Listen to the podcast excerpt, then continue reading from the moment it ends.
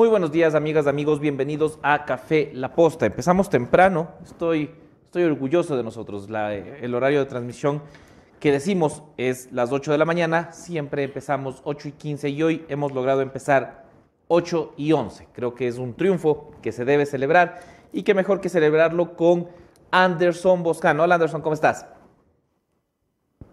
Javi, querido, buenos días, buenos días, la audiencia. Oye, creo que estoy un poco chueco, ¿no? Eh, sí, pero la, la toma también está rara. Así. Sí, ya, ya voy a intentar deschuecarme. Buenos días con todos, buenos días con la audiencia. 12 de la mañana en territorio ecuatoriano del jueves 21 de septiembre del año del señor 2023. Uy, ¿qué tenemos para hoy? varias cosas. Lo primero es eh, comunicarle a la audiencia que nosotros habíamos anunciado que la asambleísta del correísmo, Yajaira Urresta, iba a estar en el programa el día de hoy, aceptó una entrevista para exponer por qué inició o puso una acción legal contra la eh, contra que eh, Patricio Carrillo se ha posicionado como asambleísta nacional. Nos canceló después de la medianoche asegurando que estaba enferma y no ponemos en duda eso, pero hemos podido conversar con algunos integrantes de la Revolución Ciudadana que nos han dicho que no es precisamente enfermedad, sino que al parecer a los altos mandos del movimiento correísta no les cayó para nada bien esta acción contra Patricio Carrillo porque además de innecesaria, hizo quedar bastante mal al movimiento. ¿Por qué? Patricio Carrillo no puede ser asambleísta porque tiene inhabilidad para ejercer ese cargo. Esto llegará en el documento del eh, Ministerio de Trabajo y ya está. No hay vueltas que darle. Era innecesaria esta acción legal por parte del correísmo que solo queda dibujado como alguien que quiere ponerle el pie al resto. Yajaira Urresta ayer estaba bastante satisfecha por la acción puesta en el complejo judicial, pero eh, como les digo, hemos podido conversar con varios integrantes de la Revolución Ciudadana que nos dicen que no fue enfermedad el motivo de la cancelación del día de hoy, sino que eh, se ha suspendido la agenda de medios de la asambleísta electa por la incomodidad que generó su reacción. Y ese no es el único, el, único dato que les tengo de la Revolución em, Ciudadana. Más adelante tendremos otro, pero por eso tenemos una invitada menos, Anderson Boscan. Bueno, comprensible. Primero, eh, deseo pronta recuperación a, a Yajaira. Eh, espero que pronto esté mejor. Sobre si el correísmo se molestó o no, no tengo información, Javi, pero se puede presumir, ¿no? Se puede colegir de, de los hechos. Evidentemente era una acción innecesaria que convertía a Carrillo en un rival de una talla que no tiene. El correísmo escogía anticipar las batallas en la Asamblea Nacional con una fuerza con la que evidentemente será irreconciliable y que nos va marcando como sobre el pulso la nueva Asamblea. Estamos hablando de los dos principales bloques de la Asamblea Nacional, el correísmo y el milagroso bloque de Construye, logrado tras la muerte de Fernando Villavicencio, estarán en una pugna realmente jodida durante la legislatura. Esta no era una pelea, no era una pelea real, no es una medición de pulso real. Carrillo no va a ganar porque una rueda de prensa eh, diciendo esto atenta contra mis derechos. Le da discurso para decir que está siendo perseguido políticamente, cuando lo que está haciendo es eh, el resultado natural de un ordenamiento jurídico. El señor fue destituido, bueno, tiene que esperar dos años para volver a servir a la nación. Listo, ya está, fin del drama. Listo, Javi. Y sobre eh, Construye y Patricio Carrillo también tenemos más información más adelante, pero no podemos arrancar el programa sin recomendarles a ustedes Ecovis. ¿Por qué? Porque Ecovis es el experto en auditoría, contabilidad, impuestos y consultoría que necesitan. Es firma miembro de Ecovis International. Ahí ustedes pueden ver sus contactos, teléfono, redes sociales, correo electrónico, todo para que se puedan asesorar. Recuerden que Ecovis da asesoría tributaria a escala nacional. Dicho esto, Anderson Boscan, creo que podemos empezar con el primer segmento de este programa. Se trata de En Caliente.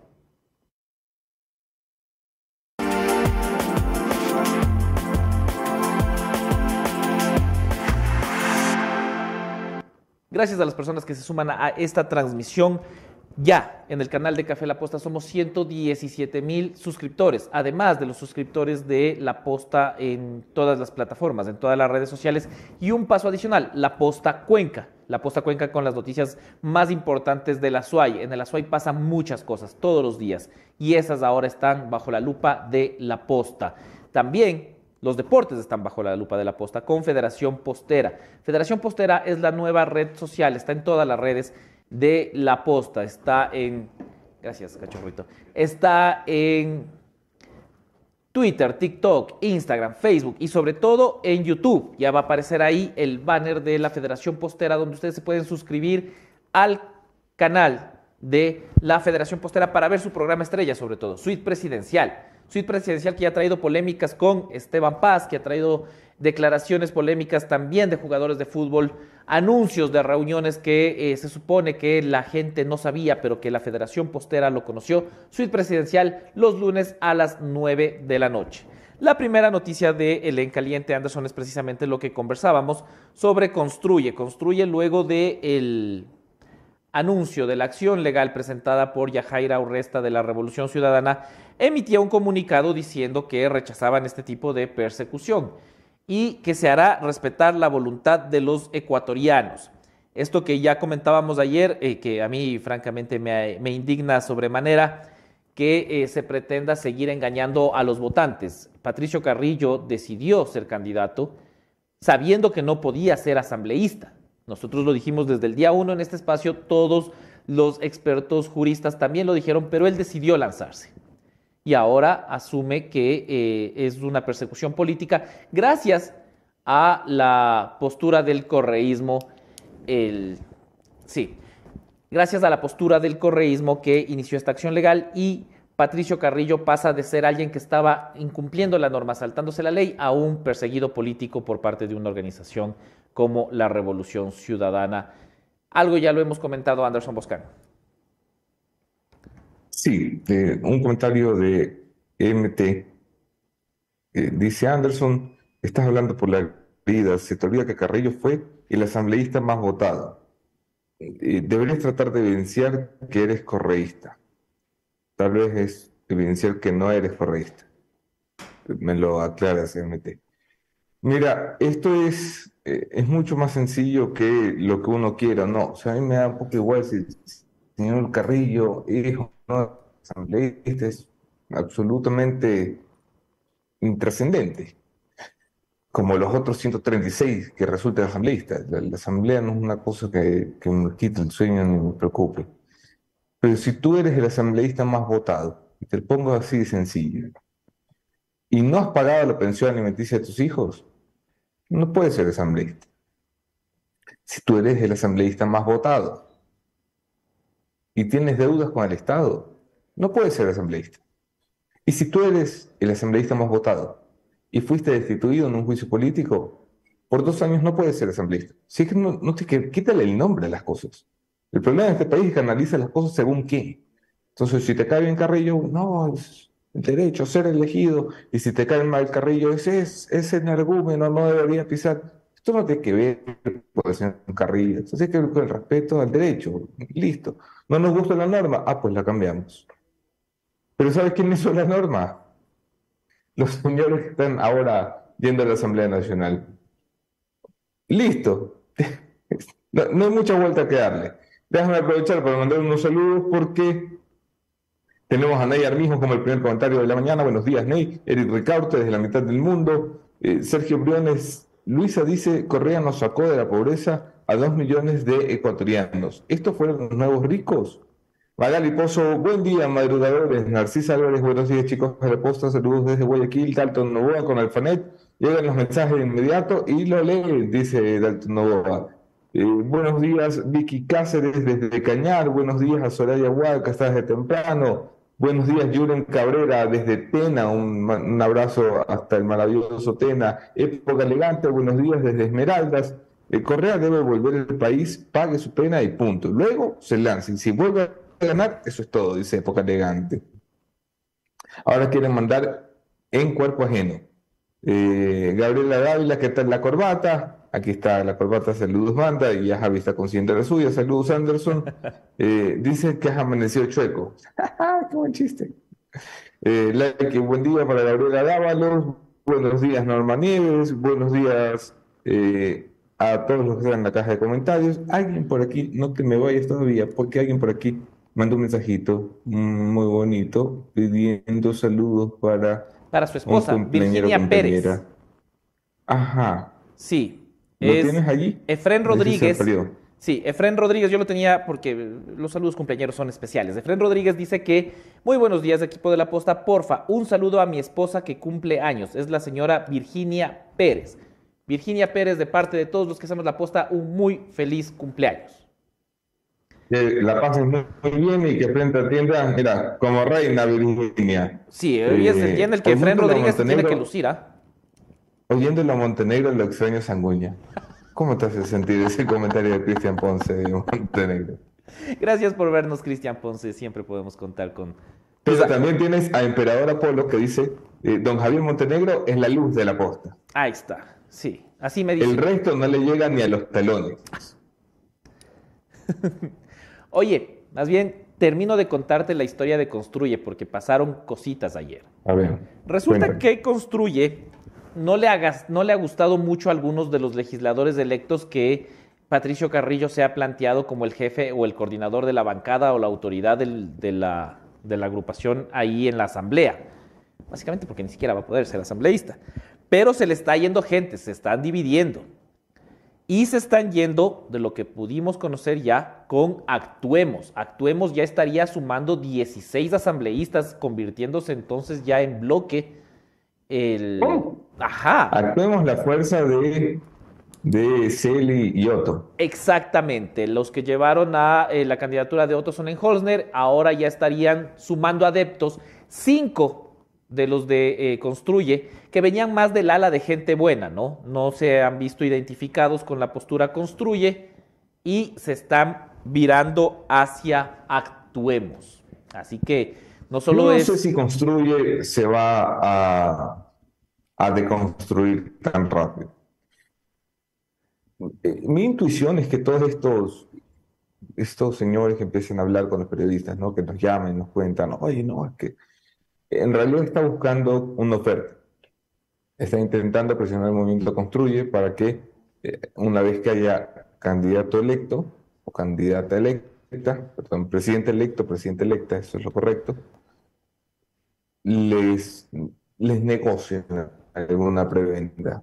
Eh, construye va a estar, va a intentar mantener a los suyos dentro de sus filas, va a tener capacidad de maniobra y de negociación. Con Novoa o con el correísmo van a tener capacidad de maniobra y de negociación.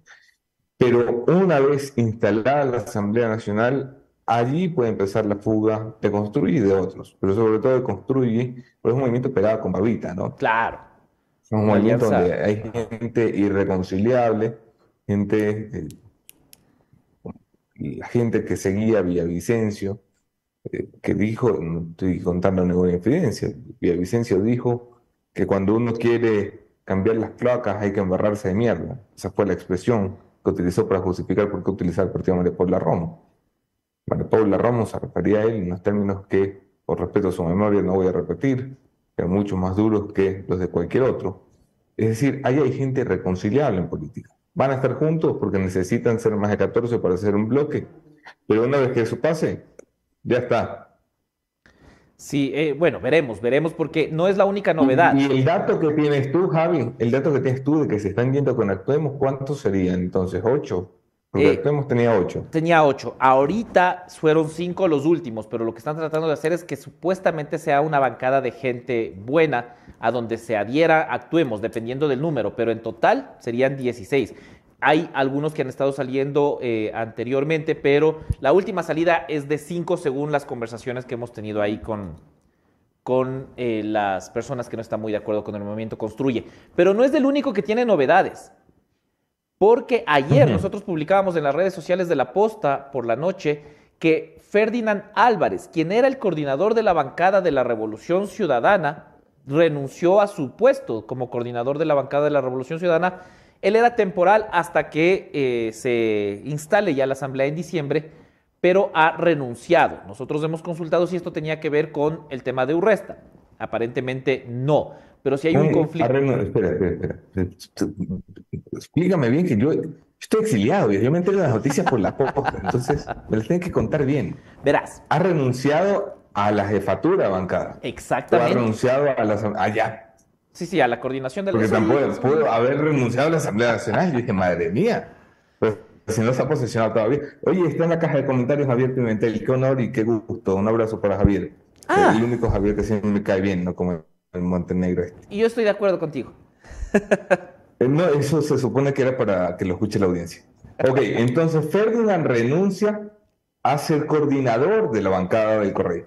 Sí, un cargo que le dieron hace dos semanas. Hay conflictos. ¿Renuncia o lo renuncian?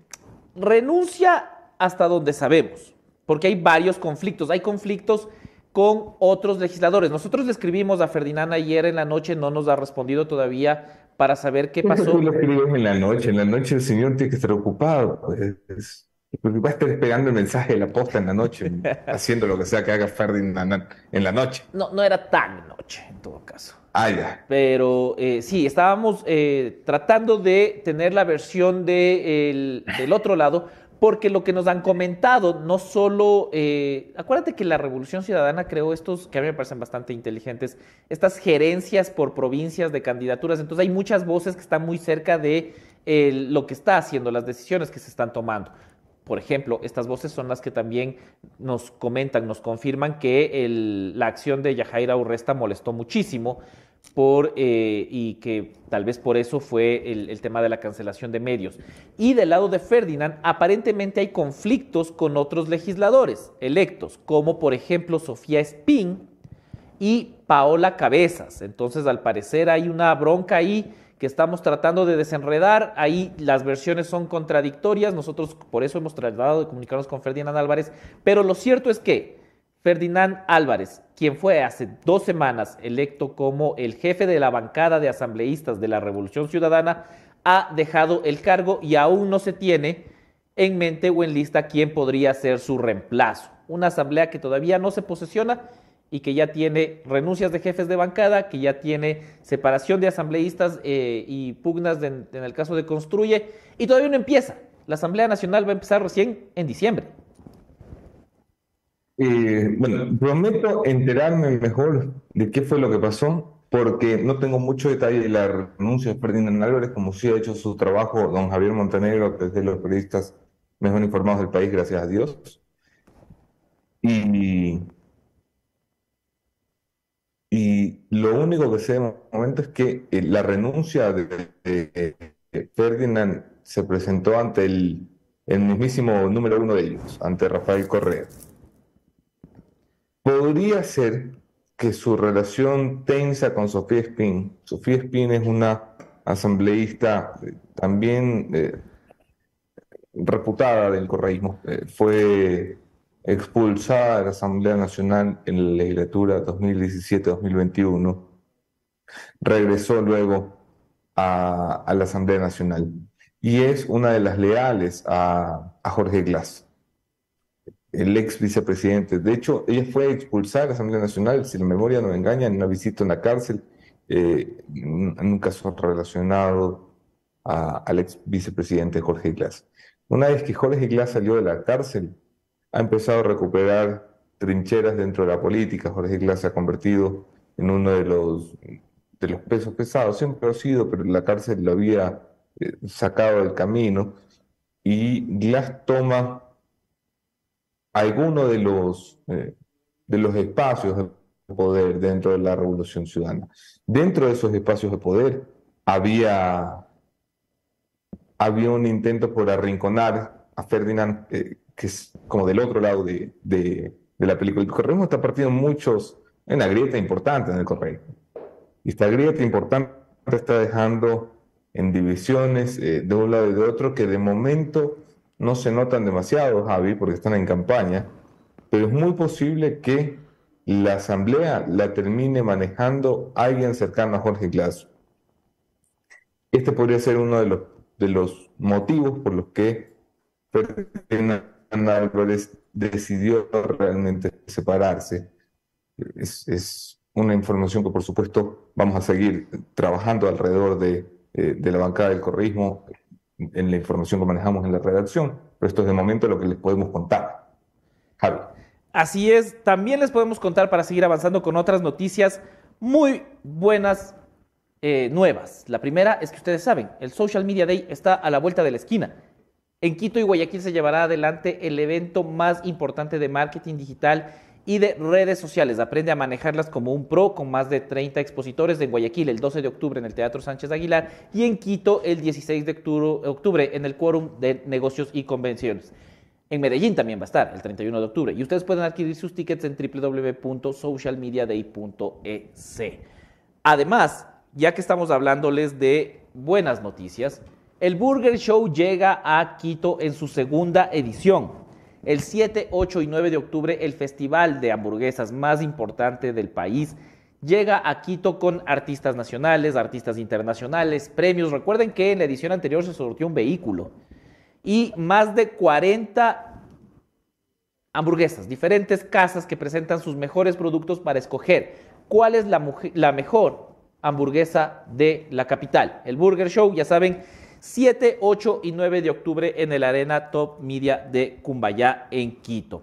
Vamos a pasar con la siguiente noticia. Oye, no me mandan, no me mandan mi hamburguesa acá donde estoy. Eh, Voy a hablar con los organizadores del Burger Show para que me hagan llegar una hamburguesa de cada uno de los locales.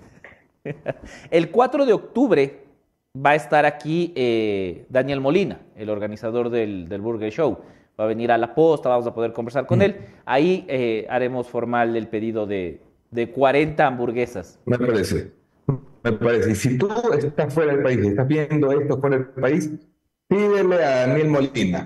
El Burger Show te mande una hamburguesa. Muy bien. Vamos a exigir nuestros derechos. La posta es mi sponsor y es, un gusto para nosotros trabajar con, eh, con Daniel y con, con, su equipo de Molina Corp eh, en este tipo de eventos como el Burger Show que nos emociona mucho y uno que ellos anunciarán eh, viene después que estoy seguro será una gran revolución para el país. Eh, Vamos, Javi. Lo, hemos dicho ya, si te refieres al, evento que se va a realizar en Cuenca, también va a ser una sensación, la posta también estará ahí. Ustedes pendientes, ¿ah? porque Molina Corp trae varias sorpresas. El CNE también les trajo varias sorpresas a los candidatos, porque ayer aprobó. Espérate un segundo. ¿Qué? Espérate un segundo, Javi. Dice Alejandro Maldonado. En buen plan, pero mi marido cuando ve a Anderson siempre intenta adivinar en qué país está con la luz del sol. Me encanta. Me encanta. Vamos poniendo las opciones, Alejandro. Y yo les voy diciendo caliente, caliente, frío, frío, frío, tibio, tibio, tibio. Creo que no debes hacer eso bajo ninguna circunstancia. No, no, no, no. Solo dije esto como una broma. Si Mónica está viendo el programa en este momento, es una broma. No tienen por qué sacar un par de escobas y pegarme. Ok, vamos, vamos, vamos. A ver, les decía que el CNE les dio buenas noticias a los candidatos porque ya aprobó el fondo de promoción para la campaña de la segunda vuelta. Se trata de cerca de un millón de dólares, exactamente 989.579 dólares con 14 centavos más IVA. Esto ya incluye el incentivo para alianzas. Esto eh, se aprobó ya eh, para que los candidatos, tanto Daniel Novoa como Luisa González, puedan hacer campaña electoral en medios de comunicación masivos. Y además también queda eh, definido ya cómo se va a realizar. Ya está aclarándose un poco el panorama. Esto de se aprobó para la segunda vuelta es un poco en, en palabras, ¿no, Anderson? Porque en realidad la segunda vuelta arrancó y la campaña arrancó el 21 de agosto, pero el CNE, eh, respetuoso de los procesos, como siempre, ha dicho que apenas se está aprobando el fondo de promoción para la segunda vuelta. Ahora vamos a ver un video. Eh, desafortunadamente también en el país suceden este tipo de cosas. Vamos a ver el video número 3 de eh, la ladrillera al noroeste de Guayaquil, donde esto sucedió en una escuela. Veamos.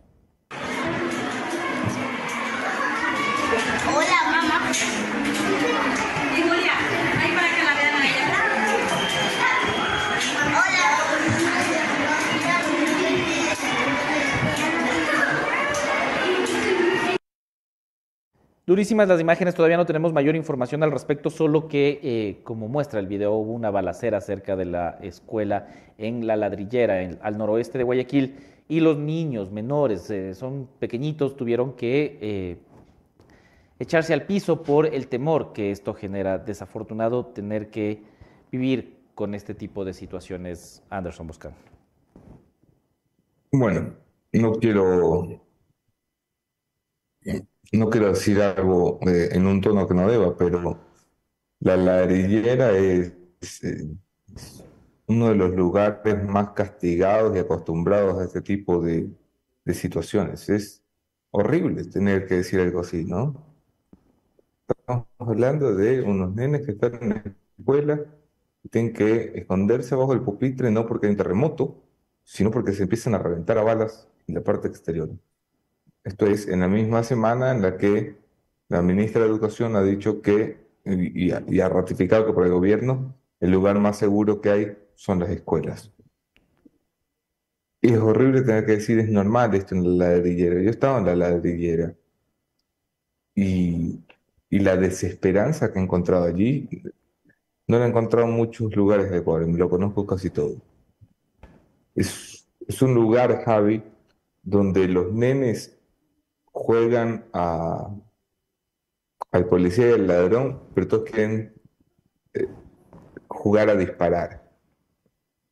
De hecho, muchos de los eh, de las tomas que hicimos para Pajo Plomo en una casa eh, donde se, se, almacenaba la droga con unos nenes que, que, evidentemente no sacamos en cámara, pero había un trabajo de almacenamiento de droga y lo hacían las madres con los nenes en brazos estaban al otro lado de la cámara. Muchos se grabaron en esa zona, otros se grabaron en una zona que ahora ni siquiera la policía puede ingresar. Eh, Socio Vivienda 2, eh, que ha tenido que ser intervenida por el ejército y, todas las fantochadas que le gustan al gobierno nacional. Estas son las noticias eh, del Ecuador que deberían de dolernos y no nos están doliendo. Y a mí lo que me preocupa es cómo nos hemos acostumbrado a esto, hablar de las bombas, de los tiroteos, de la masacre, del sicariato, de los tres muertos. Esta semana, en un solo día, hubo 32 muertos. 32. Es que es más que uno por hora. Hay más muertos que horas en el día en Ecuador.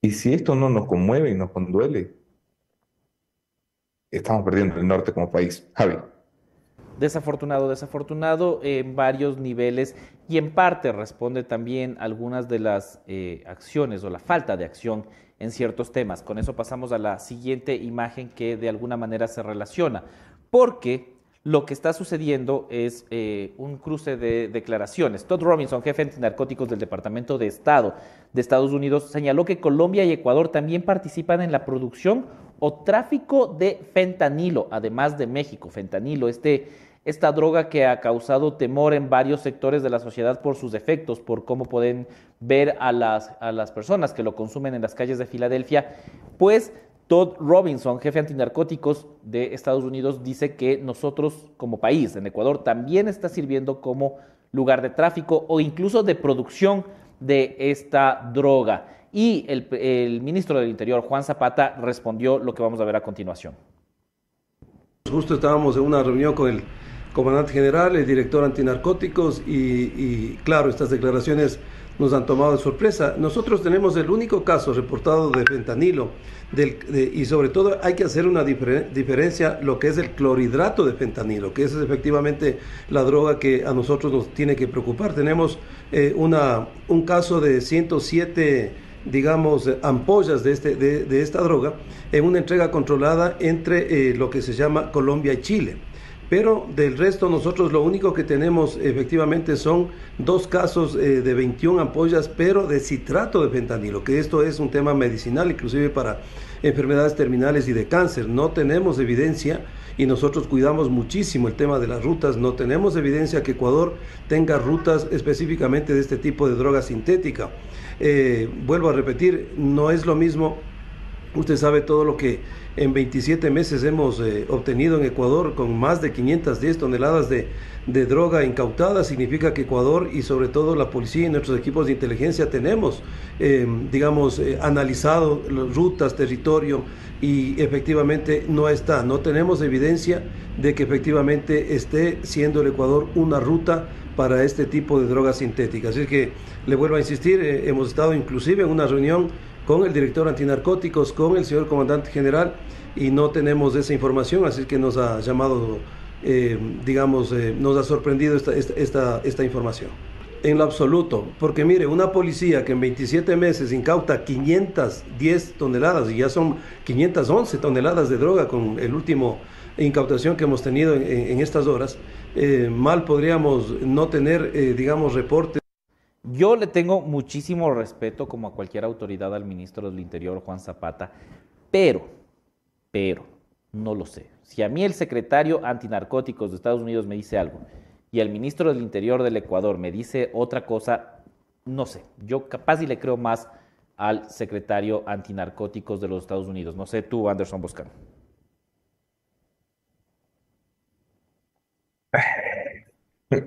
A ver, es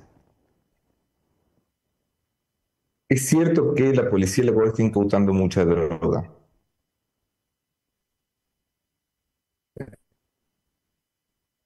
Pero también es cierto que está pasando mucho más droga.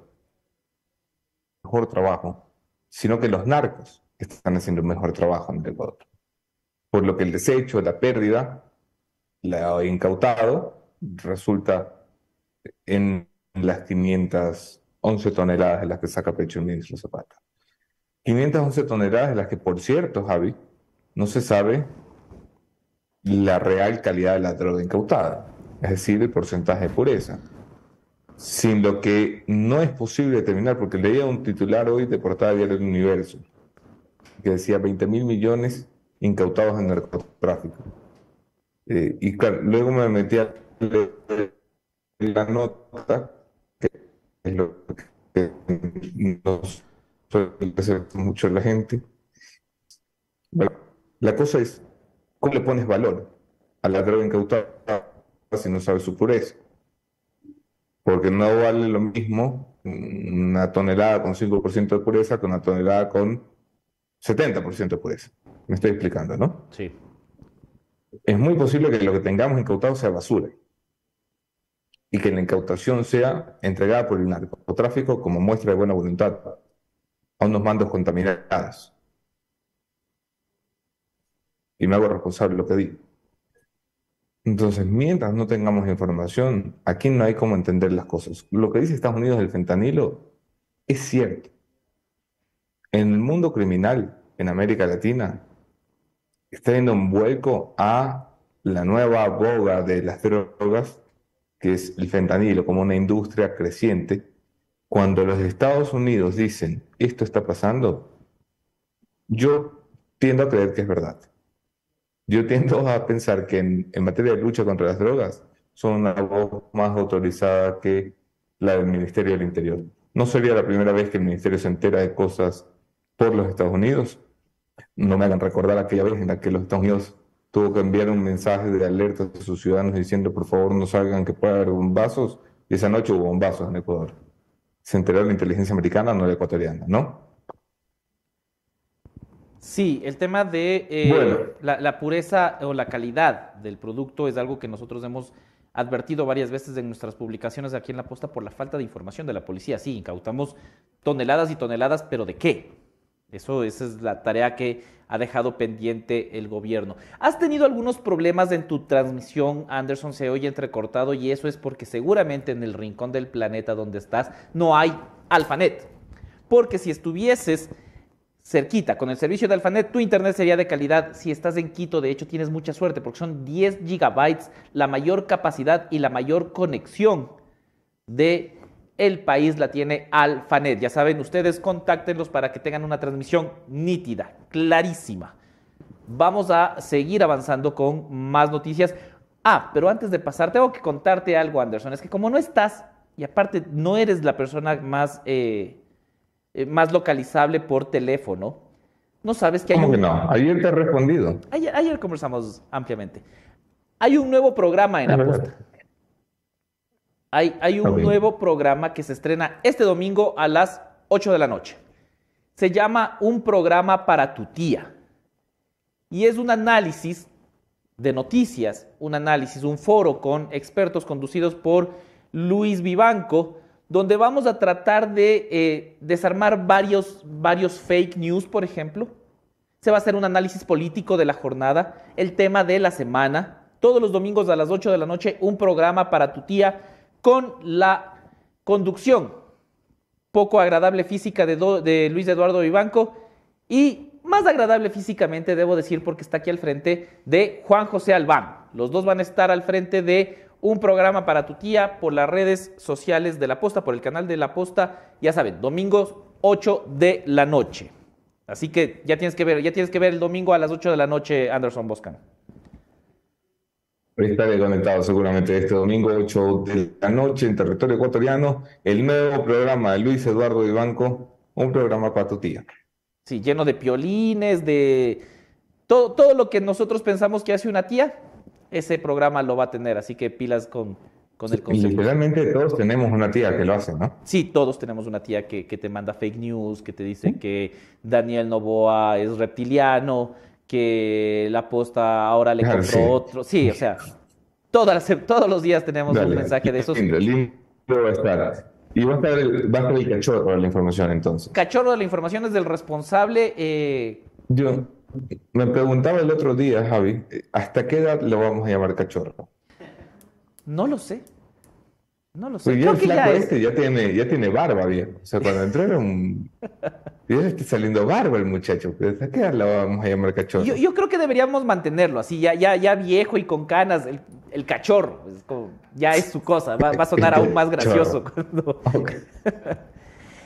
Antes de pasar a las siguientes entrevistas, este es un tema, nosotros hemos estado recabando información sobre una de las promesas incumplidas del presidente Guillermo Lazo. Pero esto es más grave aún, porque lo que van a ver ustedes a continuación no solo es la prueba de que la palabra del presidente vale poco o nada, también es la prueba de que sus órdenes dentro de Carondelet ya valen poco o nada. Lo que van a ver a continuación es un video que el presidente pudo ver, que el presidente, podemos confirmar, revisó un pedido, una carta en video de parte de los trabajadores de Gama para el presidente de la República. Vamos a ver el video eh, que les envía a producción, por favor.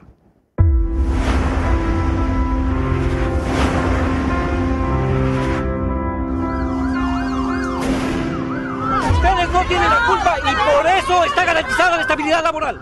La incautación no destruyó Gamavisión, fueron las malas administraciones. Señor presidente, somos 70 trabajadores de Gamavisión, 70 familias que queremos contarle lo que hemos hecho y pedirle que nos dé el apoyo que falta. Tal vez a muchos no les interesa nuestra situación actual y de nuestras familias. En resumen, somos 70 empleados que decidimos que con nuestro profesionalismo sacaríamos adelante al canal. Aquí somos gente profesional y calificada. Ya no están, ni volverán por el momento, los que llevaron al canal al estado de liquidación, con una deuda creada por la irresponsabilidad, el desconocimiento y la corrupción que reinó por años. Nosotros no fuimos cómplices, fuimos víctimas y ahora estamos pagando las consecuencias. De esto ya se han pedido los exámenes especiales a la Contraloría para que lleguen los culpables a manos de la justicia.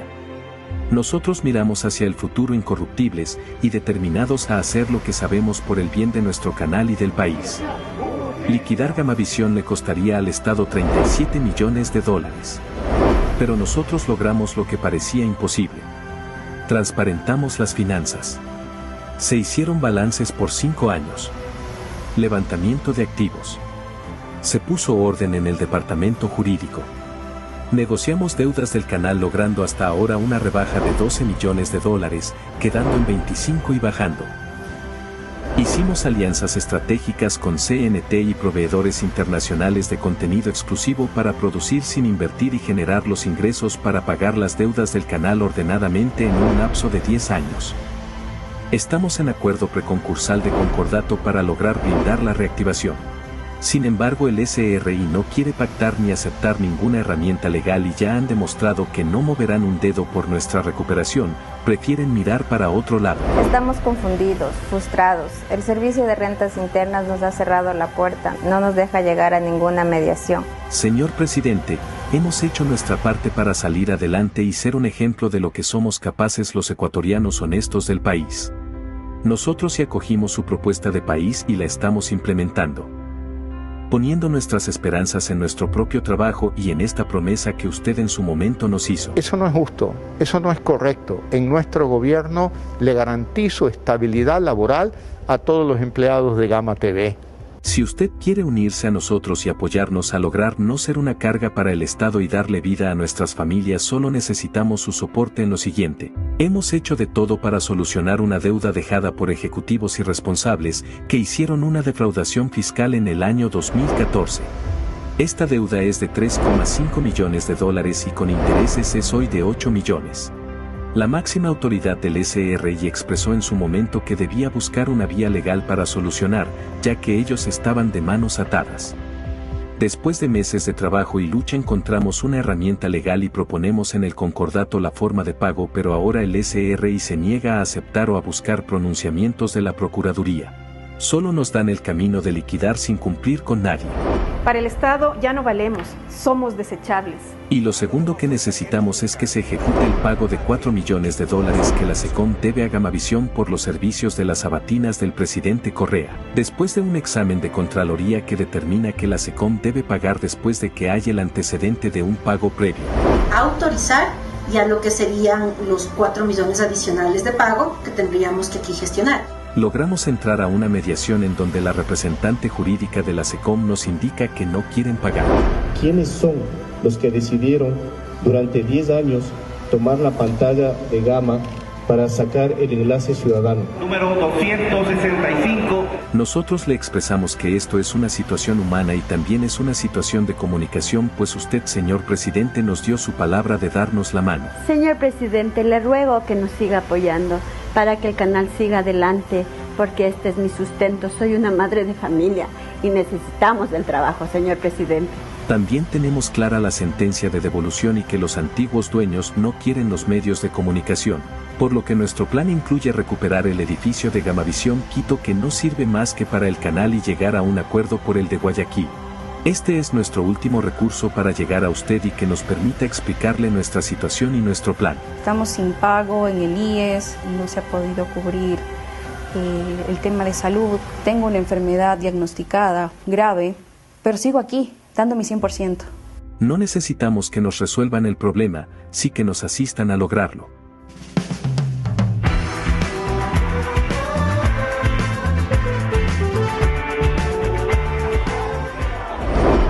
En el pasado solo con manifestaciones logramos ser escuchados, ahora queremos usar la lógica, la razón, el patriotismo y la humanidad. Escúchenos señor presidente. Escúchenos como cuando nos escuchó y lo escuchamos en la campaña. Juntos podemos más. Volvamos a la esencia de ese momento en que todo era posible y nosotros lo creímos y lo hicimos posible.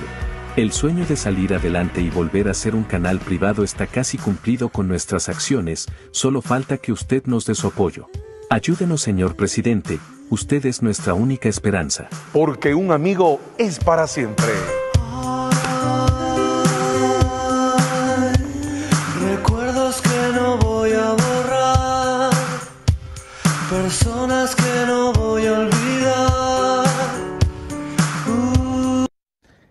Lo que acaban de ver, como les digo, no estaba pensado para su publicación. Esto era una carta en video que querían los trabajadores de Gama que llegue hasta Guillermo Lazo y Guillermo Lazo lo vio. Lo que conocemos es que Guillermo Lazo dijo que en ese momento ordenaba el pago de los 4 millones de dólares. Esto pasó hace casi tres semanas. Pero eso no ha pasado, porque Anderson, adivina a quién le pidió que gestione el pago de los 4 millones de dólares. Sería normal que se lo pida al secretario general de la administración. Y él ha detenido ese pago y ha detenido el proceso que ya fue ordenado por el presidente, mostrando que la palabra del presidente o la orden, la disposición del presidente no se respeta ni siquiera dentro de Carondelet. Ya estaba dicho, ordenado, y no ha llegado ni el pedido ni a finanzas para el desembolso de los 4 millones, ni siquiera el trabajo con el servicio de rentas internas para trabajar el tema de las deudas que tiene Gama. ¿Y por qué el secretario general de la administración, cuyo nombre es Sebastián Corral, no quisiera que llegue un pago a un canal de televisión? Solo especulando nada más, recordemos que Sebastián Corral es el gerente de Teleamazonas, motivo por el cual ya hay un examen en eh, Contraloría que está, como bien dice Anderson, guardadito en un cajón. Pero lo que eh, se ha dicho en este espacio y que pudimos conocer que está bastante enojado Corral con eso, ¿ah? el otro día me contaban que, que anda negando por todas partes. No es cierto que yo quiera destruir a Gama por Teleamazonas, no es cierto. Ahí está. no, no, no es cierto. Cuatro millones de dólares. No es cierto. Orden del presidente. Nosotros estamos pasando este video con mucho temor. Los trabajadores, eh, un grupo de trabajadores nos lo hizo llegar porque ya no saben qué hacer. Si ya el presidente dio la orden, porque vio esta, este producto de seis minutos, ¿por qué no se hace el desembolso? Porque quedó en manos, la misión le eh, encargó de cumplir este pago para que se pueda reactivar el canal a Sebastián Corral y él ha retrasado la decisión ya por más de dos semanas. De darle la competencia. Sí. Sí, no, no entendería por qué no le quiere pagar a su competencia y en un pago que le puede salvar de la quiebra. ¿Cómo entender por qué haría eso? Sobre todo un hombre tan correcto. Sebastián Corral. Que debería ser Sebastián Correcto, porque es tan correcto que habría que cambiarle el apellido. Un hombre intachable, íntegro. Vamos pues. Avancemos con ya las entrevistas. La primera entrevista eh, es con Ramiro García. Tenemos varios temas que tocar con Ramiro García, pero antes de pasar a la entrevista, ustedes van a poder ver un video también cortito de el reconocimiento internacional que ha tenido la investigación del Gran Padrino. Entonces vamos con las entrevistas y este pequeño video. El Gran Padrino la rompió en Caleta y los organismos internacionales lo saben porque no tenemos uno, sino cuatro reconocimientos internacionales.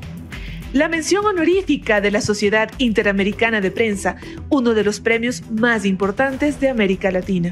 La CIP es una organización top de varios editores y directivos de diarios de toda América. Somos preseleccionados al premio del Instituto de Prensa y Sociedad que reconoce las investigaciones que más nieque le han metido para crear impactos reales en las sociedades. Fuimos nominados y finalistas en la categoría de cobertura del premio de la Fundación Gabo, el galardón para el periodismo más reconocido de Iberoamérica. Y para cerrar con broche de oro, Anderson Boscan es uno de los tres nominados al Premio Mundial de Libertad de Expresión que Free Press entrega cada año en La Haya. En esta categoría también están el nigeriano Philip Obaji y Diklen Muftoglu, periodistas encarcelados o que permanecen en el exilio.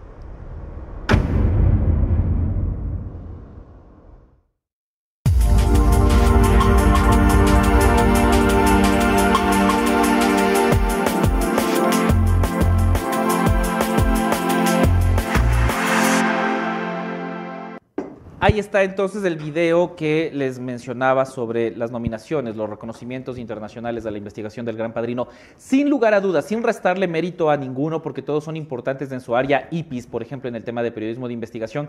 A mí el que me llama más la atención y el que me llena mucho de orgullo es el, de Free Press, porque esa es una nominación para eh, Anderson Boscan, que actualmente está en el exilio por esa investigación. Entonces, eh, y los otros dos nominados también eh, luchando, luchando por informar a sus ciudadanos, a la población. Eh, entonces, eso como, como motivo de orgullo personal.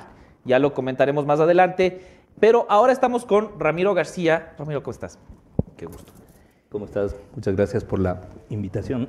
Es que es comodísimo el sillón renaciente, ¿sí, o qué? no, demasiado, demasiado. De, verdad que no, no, no es un buen sillón para entrevista, porque uno se, uno se relaja, cómodo, se desparrama. Es, para, que, para que el entrevistado entre en confianza y diga nomás lo que... Sí, sí, suelte cualquier cosa. Exacto. y, aprovechando que estás en el sillón renaciente, eh, esta, esta pregunta puede ser la pregunta incómoda de alguna manera, porque Ayer te vimos junto a Patricio Carrillo en una rueda de prensa. Sí. ¿Por qué? Porque he decidido asumir su defensa. Tu cámara es la 3. Mi cámara es la 3, ah, perdón, perdón, perdón. Eh, he decidido asumir su defensa en el caso específico de la impugnación que tiene a eh, asumir su curul como, legis- como legislador, como asambleísta. Pero él tiene una inhabilidad. Explícanos de eso. Nosotros aquí justo a- estábamos hablando de eso. Él eh, fue censurado por la Asamblea Nacional.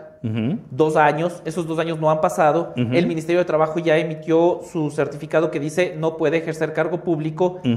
Inadecuado el certificado, pero sí, ya vamos a explicar. A ver, explicamos por qué. Sí, vamos por A ver, partes. el artículo 85 de la Ley Orgánica de la Función Legislativa establece que como efecto de la censura en un juicio político se genera una inhabilidad para el funcionario para ocupar un cargo público.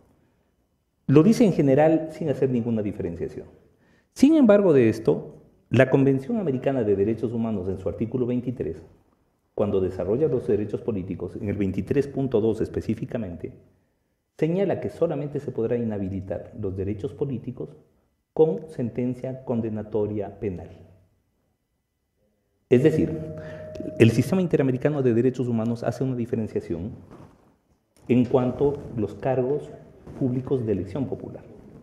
Y por supuesto, creo que todos tenemos claros que la Convención Americana y el sistema interamericano prevalecen por sobre la ley, la ley ordinaria. Es decir, dentro de la jerarquía, dentro del orden jerárquico de normas que tenemos, la Constitución y los tratados y convenios internacionales de derechos humanos están muy por encima de las leyes ordinarias. El, el cuestionamiento viene precisamente por toda esta confusión que podría haber.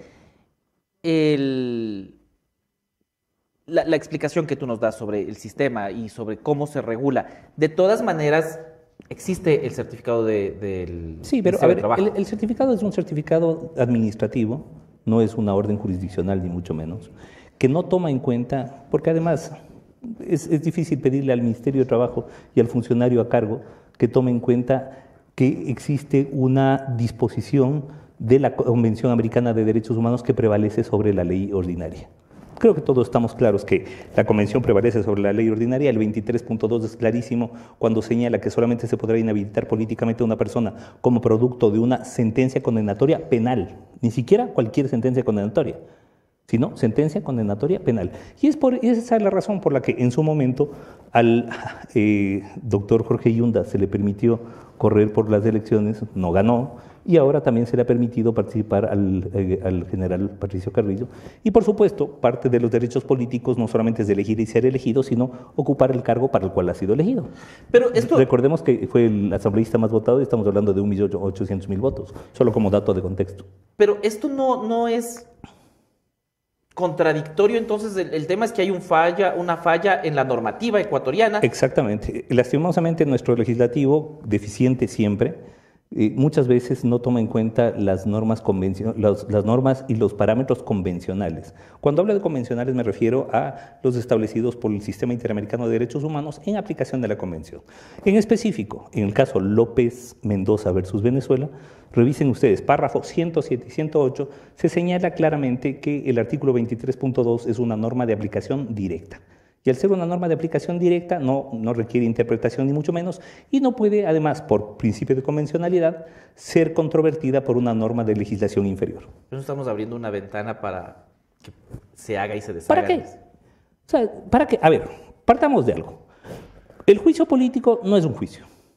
Es un proceso que no es, es un proceso político que no es jurisdiccional. El juicio político es un proceso en el que no se respetan las garantías de debido proceso ni se respetan estándares probatorios. Y esa discusión ya la tuvimos muchísimo cuando hubo este juicio político a Lazo, ¿verdad? Y es más, los proponentes del juicio político se llenaban y con toda la razón la boca diciendo, esto no es un juicio, no es un proceso jurisdiccional, es un juicio político. Claro, y al ser un juicio político, entonces la sanción deviene, la sanción tiene como efecto la destitución, sí, por supuesto, y la inhabilidad de cargo público de designación. Lo que no puede hacer esa sanción es inhabilitar políticamente a la persona. Esa, esa segregación hay que hacer. Y eso lo hace específicamente la Convención Americana de Derechos Humanos y la Corte Interamericana de Derechos Humanos. La intención es que el- Es decir, señor Patricio Carrillo se posicione. Es decir, el, eh, Patricio Carrillo no podría ser nombrado ministro, por ejemplo. No Sí, podría sí, ser sí, nombrado claro. subsecretario. Te- Tendría que esperar los dos años para que pase la inhabilidad. Lo que sí puede, y pudo, y ya lo hizo, es presentarse como candidato a una dignidad de elección popular y, pues, ahora, obviamente, posesionarse a esa, de esa dignidad a la que fue elegido. Este proceso, para demostrar este punto o lo contrario, que no se pueda posicionar, no tomará de aquí hasta diciembre. ¿Cuál es No, el- no, en absoluto. Es más, o sea, no debería existir proceso. Es decir, lo lógico sería que el general Carrillo pueda acercarse a, a la oficina correspondiente, recoger su credencial y posesionarse de su curul y de su despacho. Quienes han controvertido jurisdiccionalmente esto han sido los asambleístas de la Revolución Ciudadana que ayer han presentado una acción de protección que no tiene pies ni cabeza, que un poco además se les agradece porque nos han, nos han ahorrado un poco de trabajo. Acción de protección, ¿hacia qué? O sea, yo entiendo que una acción de protección busca... eh, Precautelar evitar- derechos. Es Exacto. que, ese- es que justamente ese es el problema, es una soquetada, porque no tiene, en una acción de protección tú tienes Claro. que individualizar a la, persona afectada en sus derechos y tienes que individualizar además los derechos que han sido vulnerados. En este caso, ¿qué derecho se vulnera de quién por el hecho de que Patricio Carrillo se posesione de su curul que legítimamente ha ganado en una, una electoral con 1.800.000 votos? Nosotros teníamos hoy invitada a Yajaira Urresta para que nos explique eso, pero desafortunadamente tuvo que cancelar de última hora. Le voy a dar la palabra a Anderson Boscán, que está conectado. Tu cámara es la número 3. Doctor querido, un gusto tenerte en los estudios de la Posa. Gracias por aceptar la invitación. Oye, déjame eh, recoger los pasos. Vamos, vamos a ir de, vuelta al principio. Esta, eh, eh, esta visión que planteas de eh, hay jurisprudencia de, la, de la Corte Interamericana de Derechos Humanos, que es más favorable y que por lo tanto debería de prevalecer sobre el ordenamiento jurídico ordinario ecuatoriano. Eh, vamos por partes. No estamos hablando de la pérdida de derechos políticos, o sí. Es decir, el señor Patricio Carrillo no ha perdido sus derechos políticos. El señor pudo participar en la elección. Lo que pasa es que el señor está inhabilitado para ejercer el cargo público para el que fue electo, que no es lo mismo. Es, como cuando la gente eh, incumple obligaciones con el Estado o con sus hijos, no ha perdido sus derechos políticos. Pudo ser electo como asambleísta o como lo que sea, o pudo ser nombrado lo que quiera. Lo que no puede es ejercer el cargo, porque hay una prohibición expresa para hacerlo. ¿No es así? No, eh, primero un saludo, Anderson. Eh, nuevamente mis felicitaciones por esta nominación. Creo que solamente la nominación es un triunfo. Eh, pero no, no es así. El- los derechos políticos implican elegir y ser elegido y obviamente, como producto de, de- de esa elección, el poder ejercer el cargo para el cual ha sido elegido. Porque de lo contrario, podríamos decir que a cualquier persona se respeta sus derechos políticos por el mero hecho de permitirle participar en una lid electoral, pero que luego, por cualquier requisito administrativo, no se le permitiría eh, ejercer esos, esos derechos. En ese, en ese caso, Pero nos que estamos- eso, nos eso estamos- existe cuando, No, no, cuando a yo ver. tengo una deuda en firme con el Estado. Sí, sí, no pero en este caso, en este caso él no está. Es más, si él tuviera una deuda en firme con el Estado, si él tu- estuviera debiendo alimentos, si estuviera, si estuviera en curso en cualquiera de estas in- inhabilidades, eh, evidentemente no podría, no podría eh, eh, posesionarse de la curul. Pero en este caso, la inhabilidad es aquella que está establecida sin ninguna, sin ninguna diferenciación en el artículo 85 de la Ley Orgánica de la Función Legislativa y que deriva en una inhabilidad de ejercicio de derechos políticos. Porque el momento en que se le impide a una persona el poder elegir y ser elegido y una vez elegido el poder ejercer esa, esa, esa dignidad para la cual fue elegido, pues evidentemente no estamos comiendo los derechos políticos.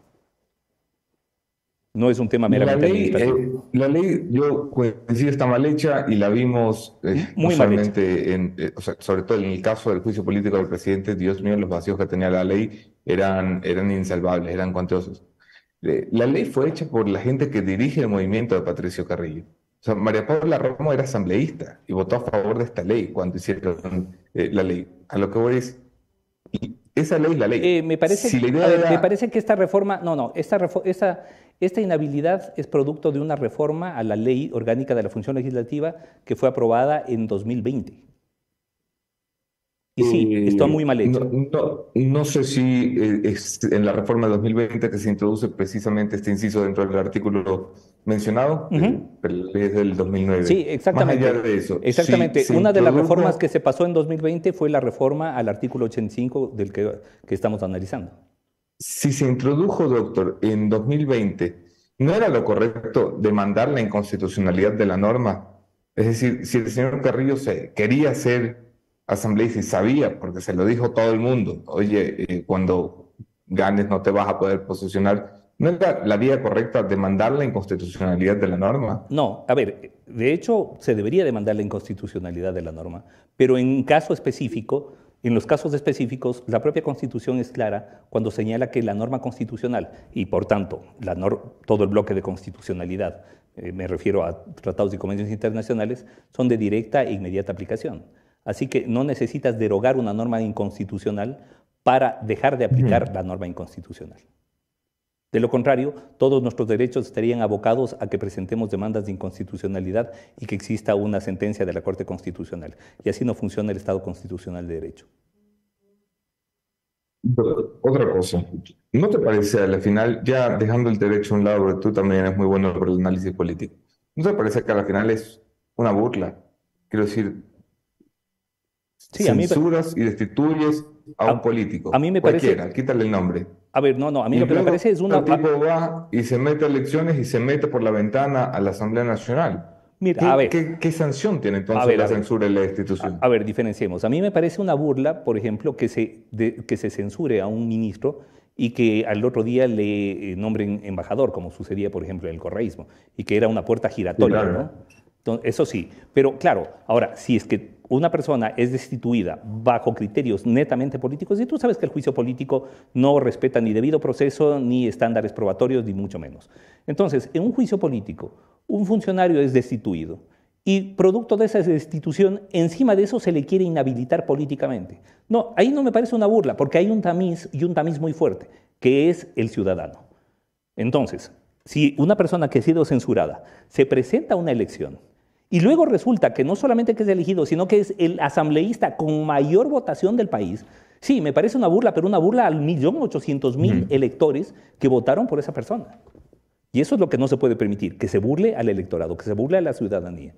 Este no es un problema de Claro, Patricio que Carrillo. desde mi punto de vista, el que se está burlando es el que se lanza a un cargo para que sabe que no va a poder posesionarse, pero es diferencia de criterios, simplemente. A ver, no, no, eh, un ratito. Él sabía que sí podía posesionarse. Es que no, insisto, si tú lees el 23.2, vas a ver que la única inhabilidad que se permite expresamente por parte de la Comisión Americana es la de sentencia condenatoria penal. Patricio Carrillo sabía perfectamente que no tenía una sentencia condenatoria penal, sino una sanción de corte administrativo por parte de la, por parte de la Asamblea, que aunque se llame juicio político, no es un juicio, es un proceso, es un proceso de tipo administrativo, político, porque además quienes deciden son los miembros de la Asamblea eh, en, en una votación específica. Así que, no. Doctor, lo, lo último, lo último de ese tema para poder pasar a otro antes de, de ir a la otra entrevista, pero donde hay dos o tres abogados hay 45 mil criterios más o menos. Eh, ¿Quién va a resolver esto a la final? O sea, porque tú tienes un criterio, yo invito a otro constitucionalista, me va a dar otro absolutamente distinto, invito a otro abogado, me va a dar otro distinto. Y a la final, ¿quién tiene que res- resolver esto? ¿Lo va a hacer la justicia electoral? ¿Lo va a hacer la Corte Constitucional? ¿Lo tienen que hacer las Cortes internacionales? ¿Quién, quién es? ¿Dónde es el escenario donde se discute esto? Bueno, por lo pronto los asambleístas de la Revolución Ciudadana han llevado el tema a la, a la jurisdicción eh, constitucional. Eh, Sí, son un mamotreto, quiero decir. Para- Yo, yo, la verdad, no sé, no sé quién les, es- no sé quién les asesora, verdad. pero deberían, no sé, no sé quién les asesora, pero, y no voy a hablar, hablar mal de, de los colegas, pero, pero sí deberían tener un poquito más de acuciosidad en, en ver qué presentan, porque claro, presentar una acción de protección respecto de la eventual Pero posesión de un legislador cuando- es impresentable. Cuando el, el- el CNE vaya a posesionar a los asambleístas, eh, si el CNE se niega a darle, por ejemplo, la credencial al señor Carrillo, porque en el y, y esto me lo explica a mí la gente del CNE. Ahí podríamos presentar, de checklist, ahí podríamos presentar una acción electoral, podríamos presentar una acción de protección con medida cautelar, podríamos presentar una medida cautelar autónoma, se podría presentar eventualmente una acción de una demanda de inconstitucionalidad ante la Corte Constitucional con pedido de medida cautelar, que teniendo en cuenta la premura del caso y la importancia del caso, eh, y solicitar que, que- que se seleccione con, prioridad esta causa. Es decir, hay varias opciones en lo jurídico. eh, no hemos ejercido ninguna porque hasta ahora no tiene ningún impedimento el señor Patricio Carrillo para ir y recibir la credencial. Entonces, eh, por eso eh, nos ha extrañado muchísimo que la vía que eh, han escogido los asambleístas de la Revolución Ciudadana haya sido la de la acción de protección, que vuelvo y repito, para cualquiera que tenga dos dedos de frente y un mínimo conocimiento jurídico, no necesariamente que sea abogado, esto no tiene pies ni cabeza, es una vergüenza. Listo, listo. Es, ese capítulo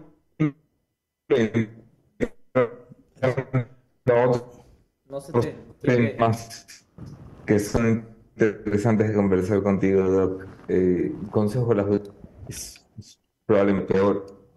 La Ahí. palabra Vamos a a. Javier Montenegro. eh, sí, sí. sí. Eh, creo que lo que trató de decir era también analizar el tema del Consejo de la Judicatura. En minutos estará con nosotros Maribel Barreno, que ya está en estudios, para conversar un poco la situación. Pero ¿cómo se evalúa desde el sector de los abogados la situación del Consejo de la Judicatura? Una vergüenza, pero una vergüenza diaria además, una vergüenza permanente, de tumbo en tumbo. No digo que antes estaba, estaba increíblemente bien, ni mucho menos, pero nos están demostrando que cada vez puede- pueden caer mucho más bajo. Esto de hacer contramarchas, por ejemplo. Pero además contramarchas con quién? Porque Sí, nos dijeron, que venían, nos, di- nos dijeron que venían funcionarios judiciales y cuando les preguntan eran de a- asociaciones artesanales de esmeraldas. Gente que además cuando llegaban decían, ¿y usted por qué está aquí? Y decían, no sé. Pero ¿y cómo así está aquí? Pues porque me están pagando 10 dólares o 15 dólares el día. O sea, es decir, una vergüenza. Acciones de protección presentadas en, en favor del Consejo de la Judicatura, que además medio que la pierden en la primera y medio que la ganan en la segunda y que todavía no saben cómo ejecutar. O sea, vergüenza tras vergüenza. ¿Quién está detrás de todo esto? Creo que ya hay que poner caras ahí a saber Bueno, yo creo qué que, pasa. a ver, yo creo que en este punto son los vocales del Consejo de la Judicatura los que tienen que responder por qué el Consejo de la Judicatura está así. Evidentemente hubo un, desen- un desencuentro político entre, entre el presidente de la Corte Nacional y el presidente del Consejo de la Judicatura. El presidente de la Corte Nacional decidió bajarse del acuerdo y le dejó solo al presidente del Consejo de la Judicatura, que ahorita no tiene ningún otro respaldo. Es más, está en una situación tan incómoda que su propia fuente nominadora le acaba de desconocer Le y le acaba de decir, claro. le acaba de, de- no solo quitar el respaldo, le acaba de pedir que renuncie. Es decir, estamos en un, en un punto de legitimidad tal que las fuentes nominadoras están pidiéndoles a los, a los vocales que renuncien. Entonces, si tú me preguntas cómo estamos, estamos, estamos recontra Superman, estamos en el suelo. ¿Y qué podemos hacer? ¿Qué deberían hacer los integrantes del Consejo de la Judicatura ahora que la situación está venida a menos institucionalmente o reputacionalmente ya no existe? Pero sigue siendo el órgano que debería Sí, es decir, soluciones de la justicia. Formalmente, es decir, formalmente existen, formalmente están ahí.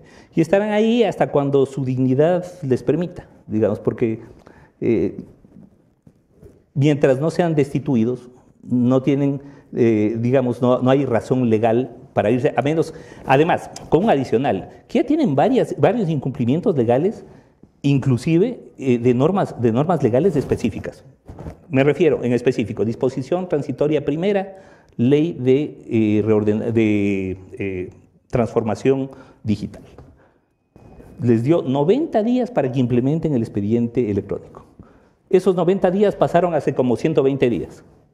Es más, nos quisieron ver la cara de tontos y pusieron al- le quisieron pasar al SATGE como, como expediente electrónico. Ah, ya, como para decir, ya hicimos. Como para decir, ya hicimos, pero no han hecho nada. O sea, de, de expedi- eso de expediente electrónico no tiene absolutamente nada, nada, pero nada, nada. O sea, solamente eso, solamente eso sería, entiendo yo que eh, se, se podría presentar una acción de incumplimiento solamente por eso. Pero bueno, más allá, es, es- es decir, no es, a mí me parece impresentable que se tenga que obligar a los funcionarios a dar un paso al costado judicialmente Cuando deberían irse por su voluntad. Cuando, claro, si ya están, digamos, está- han perdido toda legitimidad, han perdido toda representatividad, han perdi- no, las propias fuentes de nominación les están diciendo, vea, ustedes no nos representan a nadie, y están agarrados con pies y manos, están agarrados con las uñas del cargo, atornillados a la- al, al sillón, ¿cómo es? Al renaciente. Al renaciente. Yo creo que hay que cambiarles de sillón. Entonces, lo primero, cambiarles de sillón. Maribel Barreno, como le digo, que eh, será nuestra próxima invitada, y Juan José Murillo están siendo investigados por presunto tráfico de influencias.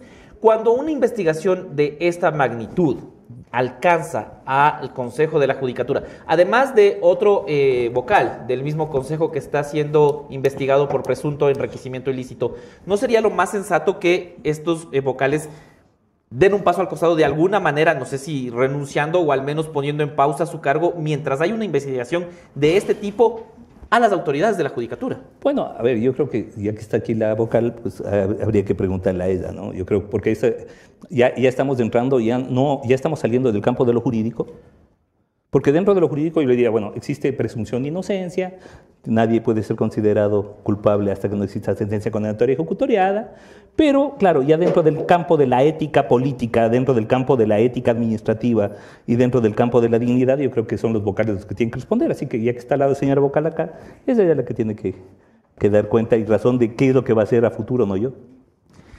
Pues sí, este análisis, el análisis de la judicatura, de la justicia y de las instituciones en general también serán parte del programa para tu tía, al- del que serás invitado en el primer episodio de lo que, de lo que supimos, ¿cierto? Entiendo que hoy tenemos... Eh, sí, creo que es el día de mañana. Ah, no, mañana, perdón. Sí, y el programa, ya saben, domingos 8 de la noche, un programa para tu tía. eh, parte del foro será también Ramiro García en su primer episodio. Muchísimas gracias, Ramiro.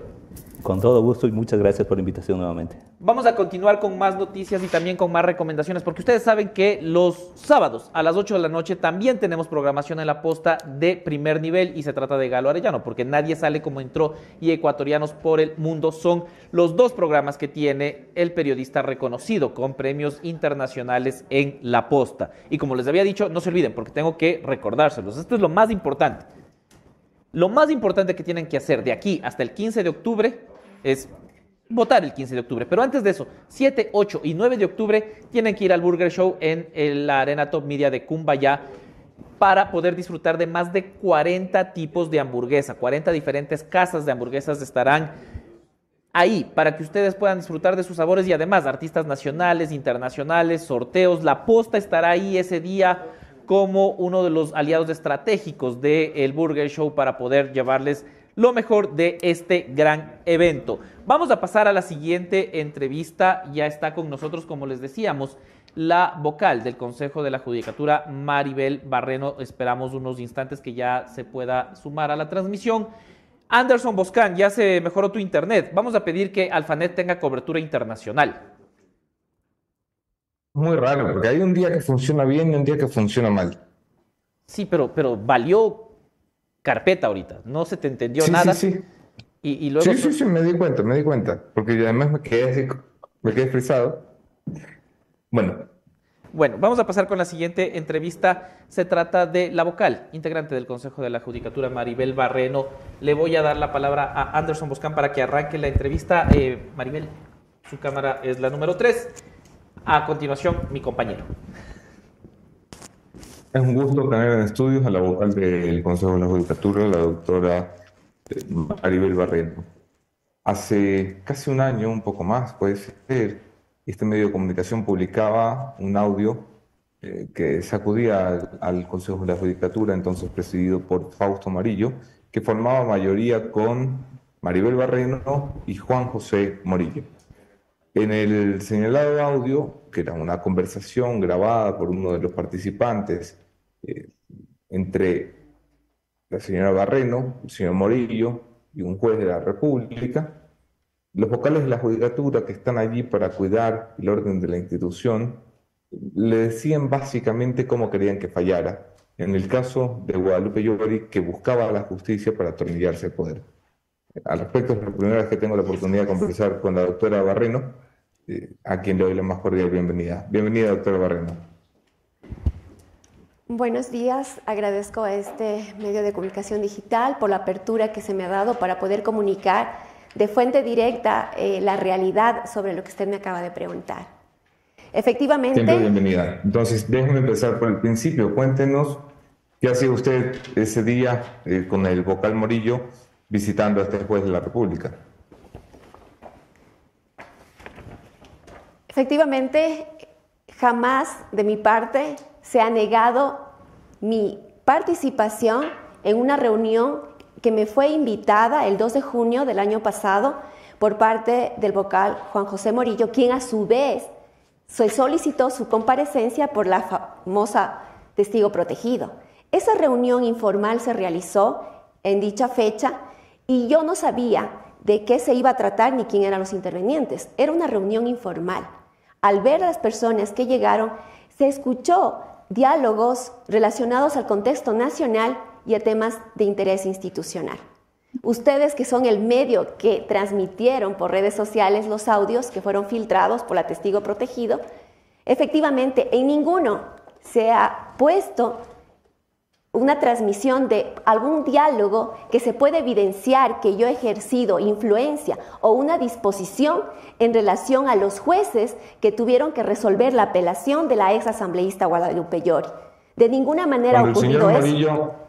Cuando el señor Morillo hablaba en ese audio, lo he vuelto a revisar ayer con motivo de esta entrevista, hablaba en plural, decía, nos ha llamado el presidente, me imagino que refiriéndose al presidente de la República cuando hablaba en plural delante de un juez, eh, ¿no le involucraba usted? ¿No aprobaba usted con su sola presencia? ¿No era una forma también de presionar a los jueces el que una vocal de la judicatura, de la que puede decidir la destitución, la remoción, el cambio de un juez, esté allí pidiéndole a un juez cómo fallar? ¿Su presencia no aprobaba esa solicitud? bueno, yo no podría referirme a las intervenciones de mi compañero vocal porque podría afectar la defensa técnica. Yo puedo hablar por mí. De ninguna manera existe ya la pericia de transcripción de diálogos, de ninguna expresión mía hace referencia a ingerir influencia en el juez que se encontraba en la reunión. Y vale la pena aclarar, el doctor Gustavo Cejo ha dado su versión y en ningún momento él dice que Maribel Barreno, vocal del Consejo de la Judicatura, ejerció influencia. No he solicitado, inclusive, ni siquiera tuve un diálogo directo con el juez porque mis expresiones en la transcripción de, de la pericia de los diálogos consta solamente ciertas interrogantes que me generó los diálogos que se estaban realizando y ciertas expresiones relacionadas a temas institucionales.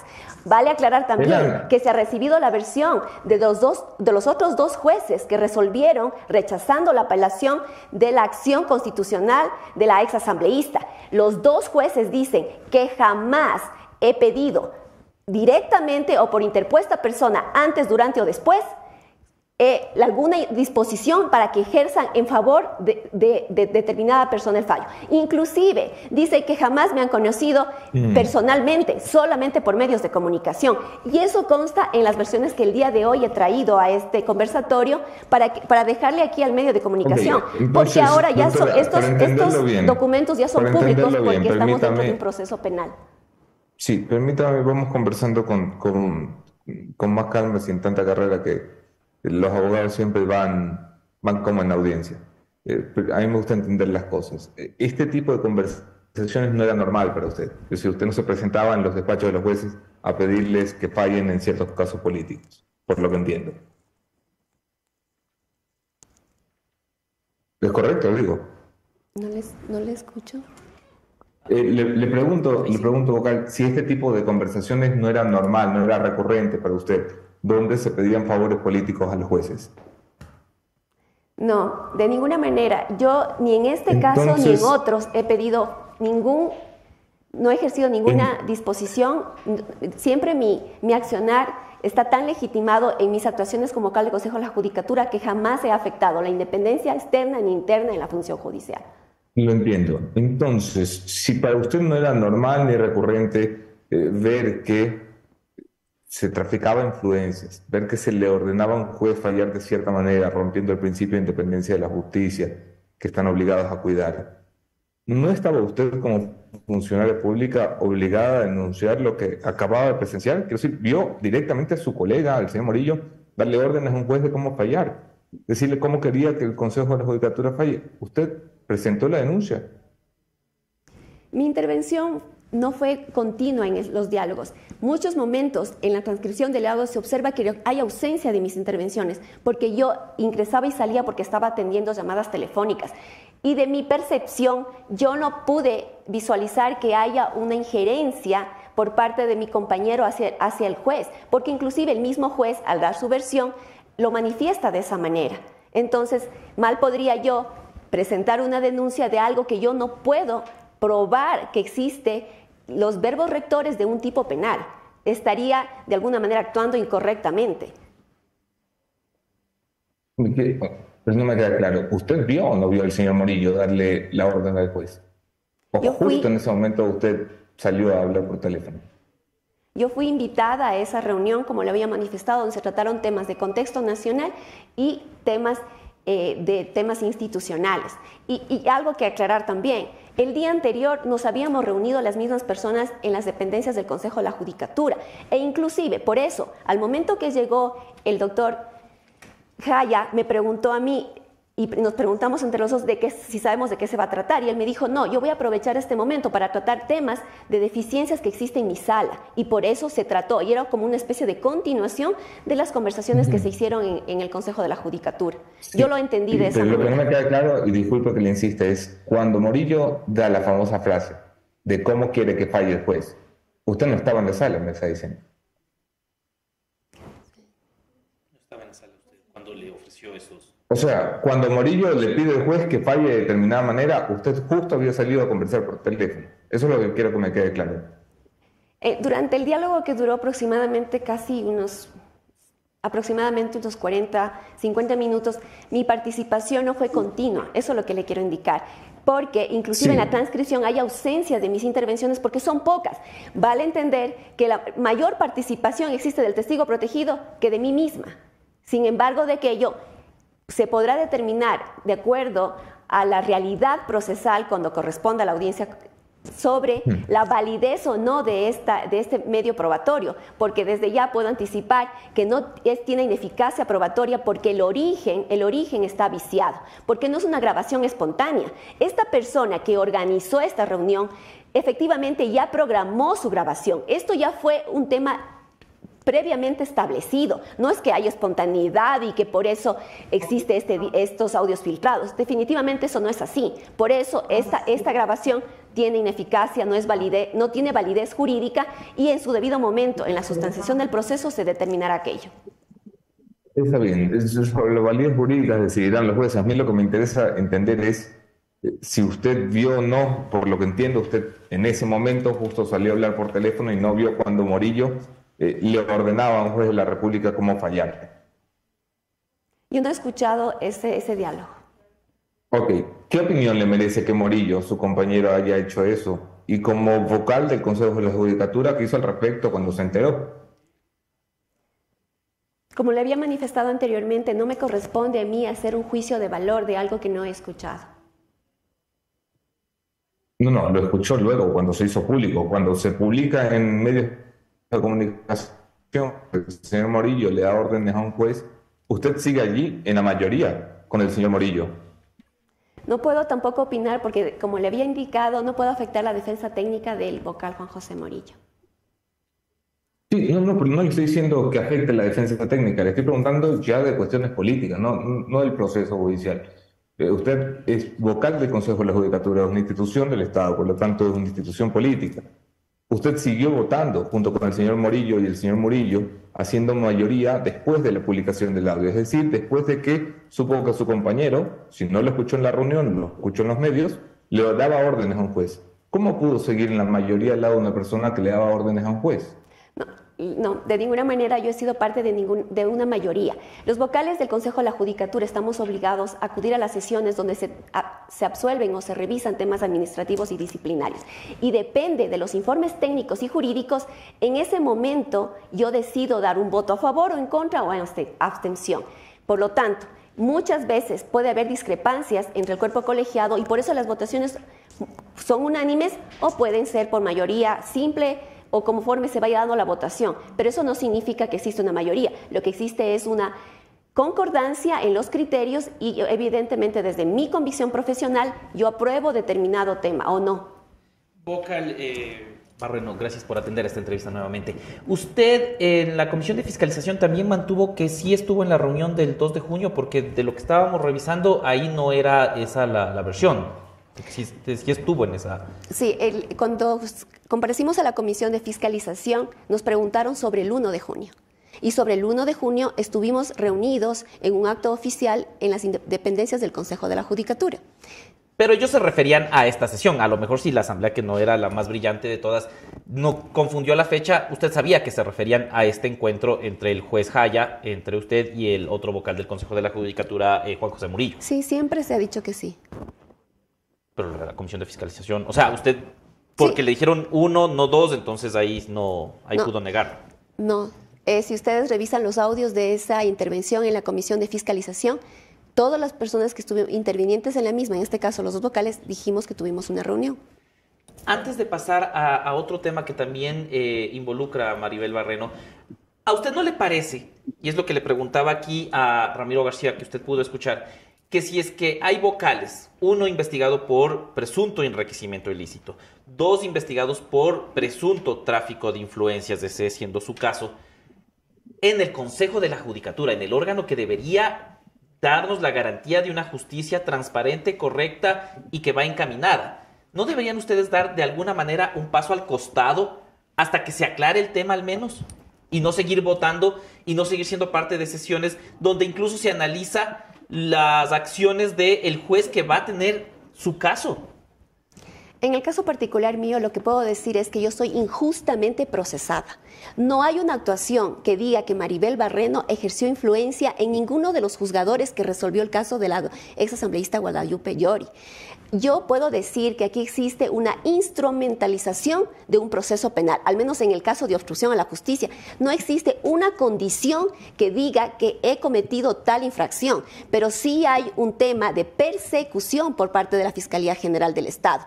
Y en eso soy enfática en decir, toda vez de que inclusive en el segundo caso de obstrucción ni siquiera habíamos dado la versión, no tenía un solo elemento más que un parte policial organizado, porque para que ustedes conozcan y la ciudadanía conozca cómo inician las, las indagaciones previas de la Fiscalía, montan tres o cuatro twitters y de ahí aparece un cabo que dice que monitorea redes, por casualidad estoy monitoreando y dice, estos casos podría ser llevado en indagación previa. En el caso de obstrucción se demoró menos de dos horas en hacer la el inicio de indagación previa y posterior solo tenía esos documentos y luego de aquello se aventura a pedir una audiencia de formulación de cargos. En el caso que usted también hace referencia de los audios, efectivamente, inclusive este medio lo circuló, pero ningún medio de comunicación ha circulado un audio de Maribel Barreno. Obvio que van a circular unas expresiones que en nada encasillan el tipo penal.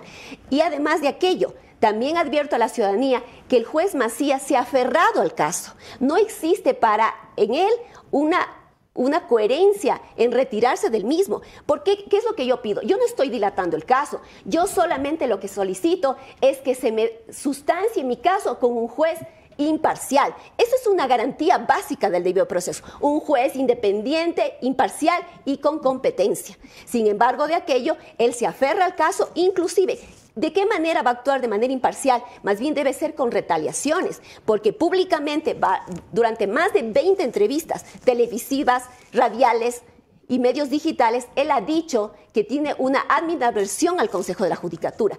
Y obviamente, al no estar de acuerdo con las decisiones que ha tomado el cuerpo colegiado, evidentemente ahí existe un conflicto de interés. Pero sin embargo de aquello no quiere separarse de la causa. Sin embargo, Maribel Barreno ha actuado de manera coherente. Yo, en los, en los casos del doctor Walter Macías, tanto en la suspensión como en la destitución, mi voto fue de abstención, conforme lo establece el reglamento de sesiones del Pleno del Consejo de la Judicatura, porque yo considero que mi imparcialidad está afectada, es lógico que esté afectada.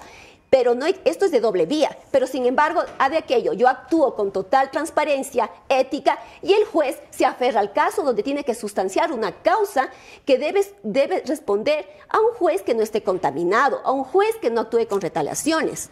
Usted debería estar entrevistada aquí para hablarnos del concurso de la renovación de jueces, para hablarnos de la ampliación del número de fiscales, para hablarnos de la digitaliz- digitalización de la justicia. Pero estamos hablando de este tipo de casos. ¿No, ¿No le da un poco de vergüenza el Consejo de la Judicatura que tenemos ahora? Yo pienso que no se podría eh, eh, sostener esa expresión porque considero que durante mi trayectoria profesional y como vocal del Consejo de la Judicatura, mis actuaciones se han legitimado. Yo soy la única vocal del Consejo de la Judicatura que presenta un informe anual al Pleno del Consejo de la Judicatura sin estar obligada, porque nosotros solamente estamos obligados a presentar un informe anual a la Asamblea y otro al Consejo de Participación Ciudadana. Entonces, la vocalía que yo ocupo ha liderado muchos procesos y efectivamente dicen que estamos cuestionados, pero son ciertos actores, ciertos actores que pretenden deslegitimar al Consejo de la Judicatura. Es decir, ellos salen a la palestra pública, dicen están cuestionados y den un paso al costado. Eso debe ser una decisión voluntaria. Y además de aquello, suponiendo que dice de un paso al costado. ¿Por qué no lo, hacen, no lo hacemos todos? ¿Por qué no lo hace el presidente de la Corte Nacional de Justicia que se filtraron los audios y dijo que los jueces de la Corte Nacional son cobardes? Cuando se reunió con el expresidente de la Asamblea y otro asambleísta, hay muchas cosas que no se dicen y que la prensa no lo dice. En el mismo caso de los audios, ¿qué dice la testigo protegido? La testigo protegido dice que ella le entregó los audios el 3 de junio. ¿Y qué dice la fiscal general? Los hechos posteriores no me interesan investigar. Obvio, no le interesan porque están coaludados, están concertados para deslegitimar al Consejo de la Judicatura. Por eso no les interesa. Yo le digo esto como ciudadano más que eh, en, este momento. A mí no me, no me parece que la solución de eh, no dar un paso al costado sea, ah, pero es que los otros también tienen audios, ah, es que los otros también están cuestionados, ah, es que los otros también tienen... No se trata de eso, o sea, el mundo ideal sería que ninguna autoridad esté cuestionada, pero la salvación para un cargo para una vocal no puede ser, ¿por qué me quieren votar a mí y no al presidente Saxela que también tiene un audio? Así no funciona la, transparencia del ah, país. No, no, yo, yo, me refiero a eso porque se hacen muchos cuestionamientos públicos, pero en mi caso, en mi caso se tiene, que, se tiene que respetar el principio de inocencia. Yo considero que estoy injustamente procesada. Entonces, obviamente, si yo me considero inocente, porque ah, tomemos, hagamos una reflexión, yo tengo que defenderme en un juicio donde sea técnico y jurídico. Yo no puedo defenderme en un juicio paralelo como es el mediático que se ha hecho. Por ejemplo, yo fui notificada para la audiencia de formulación de cargos por tráfico de influencias a través de los medios de comunicación. La audiencia que es este viernes. Sí, o la de formulación de casos. Ah, porque la fiscal, ¿qué hace? Mediatizar los casos. Ella mediatiza los casos, porque evidentemente esa es la única forma que ella puede sustentar aquello. ¿Por qué usted es tan incómoda para la fiscal Diana Salazar? Yo no me... Yo de mi parte, ella quizás yo para ella sea incómoda. ¿Pero por qué? Desconozco las causas. Yo, por ejemplo, fui, soy, soy el resultado de una terna institucional de la Fiscalía General del Estado, de la Fiscalía como institución, donde hubo un proceso riguroso, público, de veeduría e impugnación ciudadana donde se me designó vocal del Consejo de la Judicatura. Pero si la máxima autoridad de la Fiscalía ya no le tiene confianza, como es, evidente en este punto, incluso por eso no debería dar un paso al costado para volver a tomar Totalmente lo contrario. Aquí tiene que haber una independencia. Por eso mismo hay este descrédito entre los órganos de la función judicial, por la intromisión, pues, por la intromisión del presidente de la Corte Nacional, por la intromisión de la fiscal general del Estado. Nosotros tenemos atribuciones y competencias y en ese marco tenemos que desarrollar nuestras actividades, no por lo que me diga. El interés personal podré ser de ella, pero yo tengo que responder por mis actuaciones. Eh, yo puedo ser incómoda para muchas personas, pero preguntemos a Leosanía, ¿por qué Maribel Barreno es incómoda para la fiscal general del Estado? ¿Qué sé yo que piense que lo voy a difundir? Pregunto yo, porque si no, ¿cuál es, cuál, es, ¿cuál es la incomodidad que ella tiene? Porque mis actuaciones son ajustadas a la norma de la Constitución. Y en este proceso soy perseguida y lo demostraré. Lo demostraré en este país que no da ninguna garantía. La fiscal general de Estado, que debe ser objetiva, persigue personas y no delitos. El presidente de la Corte Nacional, que sale a medios de comunicación y mediáticamente ya nos juzgó porque dice que estamos cuestionados. Él debe dar un ejemplo en aquello, porque es el máximo organismo de justicia. Pero ¿qué hacen? Mediatizar los casos. ¿Con qué? Para buscar un sesgo, un sesgo en la ciudadanía, un sesgo en la comunidad jurídica y en los propios jueces. Entonces, ellos no predican con el ejemplo tiene, que no tiene que meditarse los casos. Por eso le decía, si yo, si yo tengo que ser juzgada mediáticamente, yo ya estoy sentenciada. ¿Qué principio de inocencia? Aquí no va a primar ningún principio de inocencia. Pero en lo jurídico, la verdad procesal se va a demostrar. Que, que, la, que una integrante del Consejo de la Judicatura me diga que no hay, eh, que en este país no hay garantías me preocupa no solo por usted, sino por la ciudadanía. Ustedes no deberían estar encargados de eso. Además, otra pregunta para complementar. Usted va a tener que defenderse jurídicamente en este caso. Y su trabajo como vocal del Consejo de la Judicatura, esto no le va a tomar demasiado tiempo, eh, desgaste, horas, en ese tiempo no debería estar trabajando para mejorar la justicia tan venida a menos en este país. El trabajo de los vocales del Consejo de la Judicatura es sumamente acucioso, lleva todo el tiempo que sea necesario, se trabaja sábado y domingo. Efectivamente, no voy a decir que no he invertido parte de mi tiempo, noches y fines de semana o madrugadas por la defensa, porque, porque yo tengo una defensa que me angustia. Yo más que nadie quiero que se desarrolle la audiencia para no estar con la incertidumbre, para no estar con la zozobra, para no tener en ese malestar a mi familia. Pues esto repercute no solamente a la vocal Maribel Barreno, y olvidémonos de la vocal, a Maribel Barreno como ciudadana ecuatoriana. A ella se le ha vulnerado todos los derechos. No hay derecho a la defensa. ¿Qué debido proceso? Se- se- seguridad jurídica, mucho menos. Y tutela de derechos, ni hablemos. Pero ¿por qué lo he vivido? Porque soy usuaria también del sistema. Y como para mí es una decepción lo que estoy pasando. Dentro de la fiscalía no se garantiza nada. Yo fui víctima de amenazas de muerte. ¿Cuánto tiempo está mi indagación previa? La colgué en mi página de Twitter. No se hace nada. Sin embargo, pero si se trata de la fiscal general, hasta, hasta se solidarizaron. Y de la vocal, no, porque yo tengo que esperar que, le- se- que a la Fiscalía General del Estado se le ocurra quizás investigar lo de la vocal. La, la- la fiscal general del Estado, Yana Salazar, ¿la agrede a usted? Hay una acción precisamente en esta línea. Otro hecho más que la ciudadanía debe conocer, quizás no sé si, lo- se, lo- si se difundió de manera nacional, la ley de prevención para erradicar la violencia contra las mujeres le da competencia a los tenientes políticos, a las juntas de protección de derechos y a las comisarías, para que otorguen de manera obligatoria, de oficio o a petición de parte, las medidas administrativas de protección. ¿Qué hizo la teniente político? Cumplir con su trabajo. Pero como se trata de Maribel Barreno y existe esta persecución, gobierno, fiscalía y Corte Nacional y ciertos actores políticos y medios de comunicación que mediatizan los casos, dos horas después de entregar la medida, le destituyeron. ¿No hay una vulneración inclusive para el teniente político? Ella cumplió con su trabajo, yo ni la conozco. ¿Y por qué pedí en esa, en esa tenencia política? Porque era la más cercana a mi domicilio, para que justamente no aleguen que me estoy buscando lugares eh, lejanos de, de donde yo vivo. Entonces fui a la tenencia política, mala suerte de la teniente político, porque como esto se trata de un caso de una persecución política, le despidieron. Y el ministro de gobierno lo hizo y lo difundió. ¿Y por qué lo hizo? Porque la fiscal general del Estado difundió la, la notificación y después hubo otros actores que me dejaron con sus comentarios ofensivos. ¿Y qué hizo ahorita? Incumplir la medida de entrada. No se respeta. No puedo desarrollar el tema de la medida porque como se trata de un tema de violencia, es reservada. Pero solo quiero dejar a la ciudadanía para que vean el tema de persecución. Es la primera vez que salgo a medios. Me he quedado callada, he sido reservada y prudente. Pero ante este hostigamiento, no puedo mantenerme en silencio. Y como víctima, tengo que salir a decir las cosas como son para que sepan de mi persona y no por la mediatización y las narrativas inventadas que han hecho ciertos medios de comunicación. Pero, eh, y yo le entiendo perfectamente eh, la, razón por la que usted haya pedido, ¿no le parece un poco, eh, digamos, contradictorio? Usted ha pedido estas medidas de eh, protección ante violencia de género en un país donde una mujer muere cada 23 horas. ¿No estamos desdibujando el concepto de este tipo de medidas? De ninguna manera. Yo soy mujer como cualquier otra y, tengo los derechos previstos en la Constitución y la ley. Y si yo me considero víctima, porque mi relato lo demostrará, no lo puedo de- evidenciar en este momento, pero yo soy una víctima de persecución desde el año 2020 por parte de la Fiscal General del Estado. Y lo demostraré. Su abogado nos decía eso, que usted tiene mensajes y que tiene eh, llamadas incluso de eh, la fiscal general del Estado exigiéndole su renuncia desde 2020. ¿Por qué no lo denunció en 2020? Justamente por llevar esa coordinación, esa tranquilidad entre los órganos de la función del Estado. Pero le estaban agrediendo. ¿Cómo? O sea, si a mí me agreden, si, si yo ahora estoy presentando una acción por agresión, no me voy a guardar tres años de esa acción. Entre más pronto, mejor.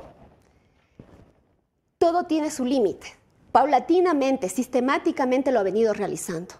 Como, como hay un dicho, la gota que derramó el vaso. Como víctima, la mayoría de víctimas denuncian inmediatamente o se quedan calladas.